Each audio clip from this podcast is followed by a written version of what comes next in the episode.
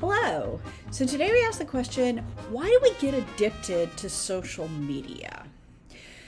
Well, the thing is, here's how addiction works in your body is that you have this thing called dopamine, which is like the pleasure response. So you get a little hit of dopamine when you like eat a cookie or when you get a hug from a friend. And so what happens with social media is we're waiting for those dopamine hits. We're waiting for someone to like our stuff and give us attention.